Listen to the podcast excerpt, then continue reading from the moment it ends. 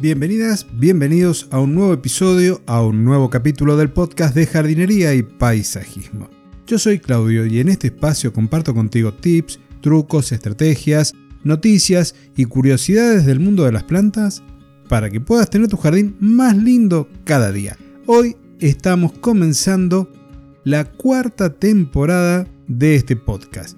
Desde ya te agradezco que hayas estado aquí, que me hayas acompañado durante todo este tiempo.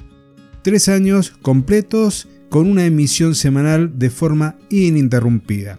Y hoy es el primer episodio del año 2022, primer episodio que voy a dedicar a hablar sobre un tipo de plantas en particular, una curiosidad botánica que son las plantas acuáticas. Si te interesa, quédate que el tema lo voy a desarrollar después de este breve anuncio. Si querés aprender conceptos de jardinería, si querés aprender a multiplicar plantas, administrar una empresa de mantenimiento y mucho más, tenés la web, el proyecto que tenemos junto a Fernando, cursosdejardinería.com. Ahí vas a encontrar una pequeña muestra de lo que se va a ir sumando mes a mes en este proyecto que hemos iniciado junto a Fernando, que ya lo conoces.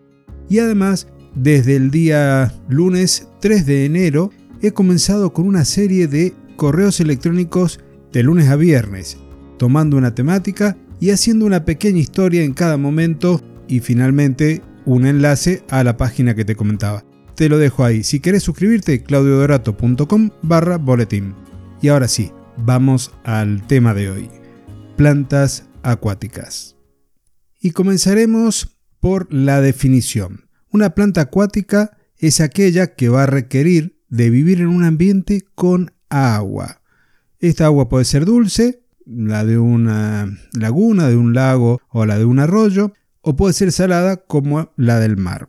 Y pueden ser sumergidas totalmente, la raíz, los tallos, las hojas, incluso las flores, o pueden tener algunos órganos subacuáticos como las raíces y los tallos nada más.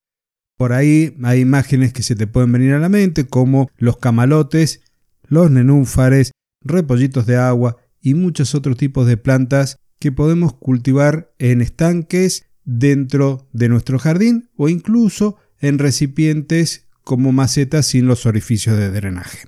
Y ahora bien, ¿por qué flotan estas plantas? Lo cierto es que tienen unas cámaras denominadas aeríferas que están rellenas de aire. Son como pequeños globitos o pequeñas cámaras dentro que van a dar esa flotabilidad. Una de las características que también tienen estas plantas, las acuáticas, es que las hojas no tienen estomas. Estomas, si te acordás a lo mejor de cuando se estudiaba en la secundaria, son esas estructuras, esas células que tienen forma de riñón o de poroto, que permiten el intercambio gaseoso en las plantas. Es por donde libera el oxígeno cuando está fotosintetizando y absorbe el dióxido de carbono. Este intercambio gaseoso en las plantas acuáticas se da a través de la piel de la hoja, de la epidermis. No se da por estas pequeñas cámaras y estructuras con eh, células especiales que son los estomas. Esa es una característica fundamental. Pero dentro de las plantas acuáticas tenemos emergidas, sumergidas y hay otro grupo de plantas que no pertenecen específicamente a las acuáticas, pero que se encuentran con las raíces en suelos inundados. Esas son las palustres. Y ahora vemos un poco la diferencia de cada una. Las plantas flotantes acuáticas tienen una característica que las incluye a la mayoría, y es que se encuentran en aguas templadas, quietas, como en el caso de los nenúfares, porque tienen sus raíces en el suelo debajo del agua y los órganos como las hojas en superficie. Esto hace que tengan que estar en lugares al reparo del viento. Hay otras que no están ancladas, como los camalotes, que pueden llegar a formar pequeñas islas flotantes de plantas y que se desplazan en los cauces de grandes ríos. Todas tienen una característica en común que están en aguas de climas templados. Dentro de las plantas más comunes cultivadas para los estanques artificiales tenemos los nenúfares, que es la más emblemática por sus flores, hay algunas que florecen de día, otras que florecen de noche. También, y de estas he tenido yo en numerosas oportunidades, las lentejas de agua, también el lentejón de agua, un trébol y hay otras más, estoy haciendo memoria, también he tenido el repollito de agua y el acordeón de agua. Hay muchísimas plantas cultivadas que lo puedes utilizar tanto en estanques como también si te dedicas a hacer paludarios, que es mi caso, en donde tengo plantas flotantes y tengo plantas sumergidas, además de los peces. Entonces, estas son algunas de las más comunes dentro del mercado, así vas a un vivero o un centro de jardinería, y aquí algunos tienen este tipo de plantas, están especializados en plantas acuáticas para poder armar los estanques dentro o cascadas dentro de un jardín. Y ahora bien, el otro grupo de plantas son las sumergidas. Y aquí entramos en muchas de las que se utilizan en acuarismo, como por ejemplo la elodea, la cabomba, la cola de zorro, la valisneria y hay otro tanto más. Este tipo de plantas, las sumergidas, son importantes en los estanques porque también se las suele llamar como plantas oxigenadoras. Al producir la fotosíntesis debajo del agua, toman el dióxido de carbono producido por la vida acuática, como podrían ser peces, toman ese dióxido de carbono, realizan fotosíntesis y liberan oxígeno. Entonces, las plantas sumergidas son las oxigenadoras en estos ecosistemas que podemos constituir en nuestro jardín.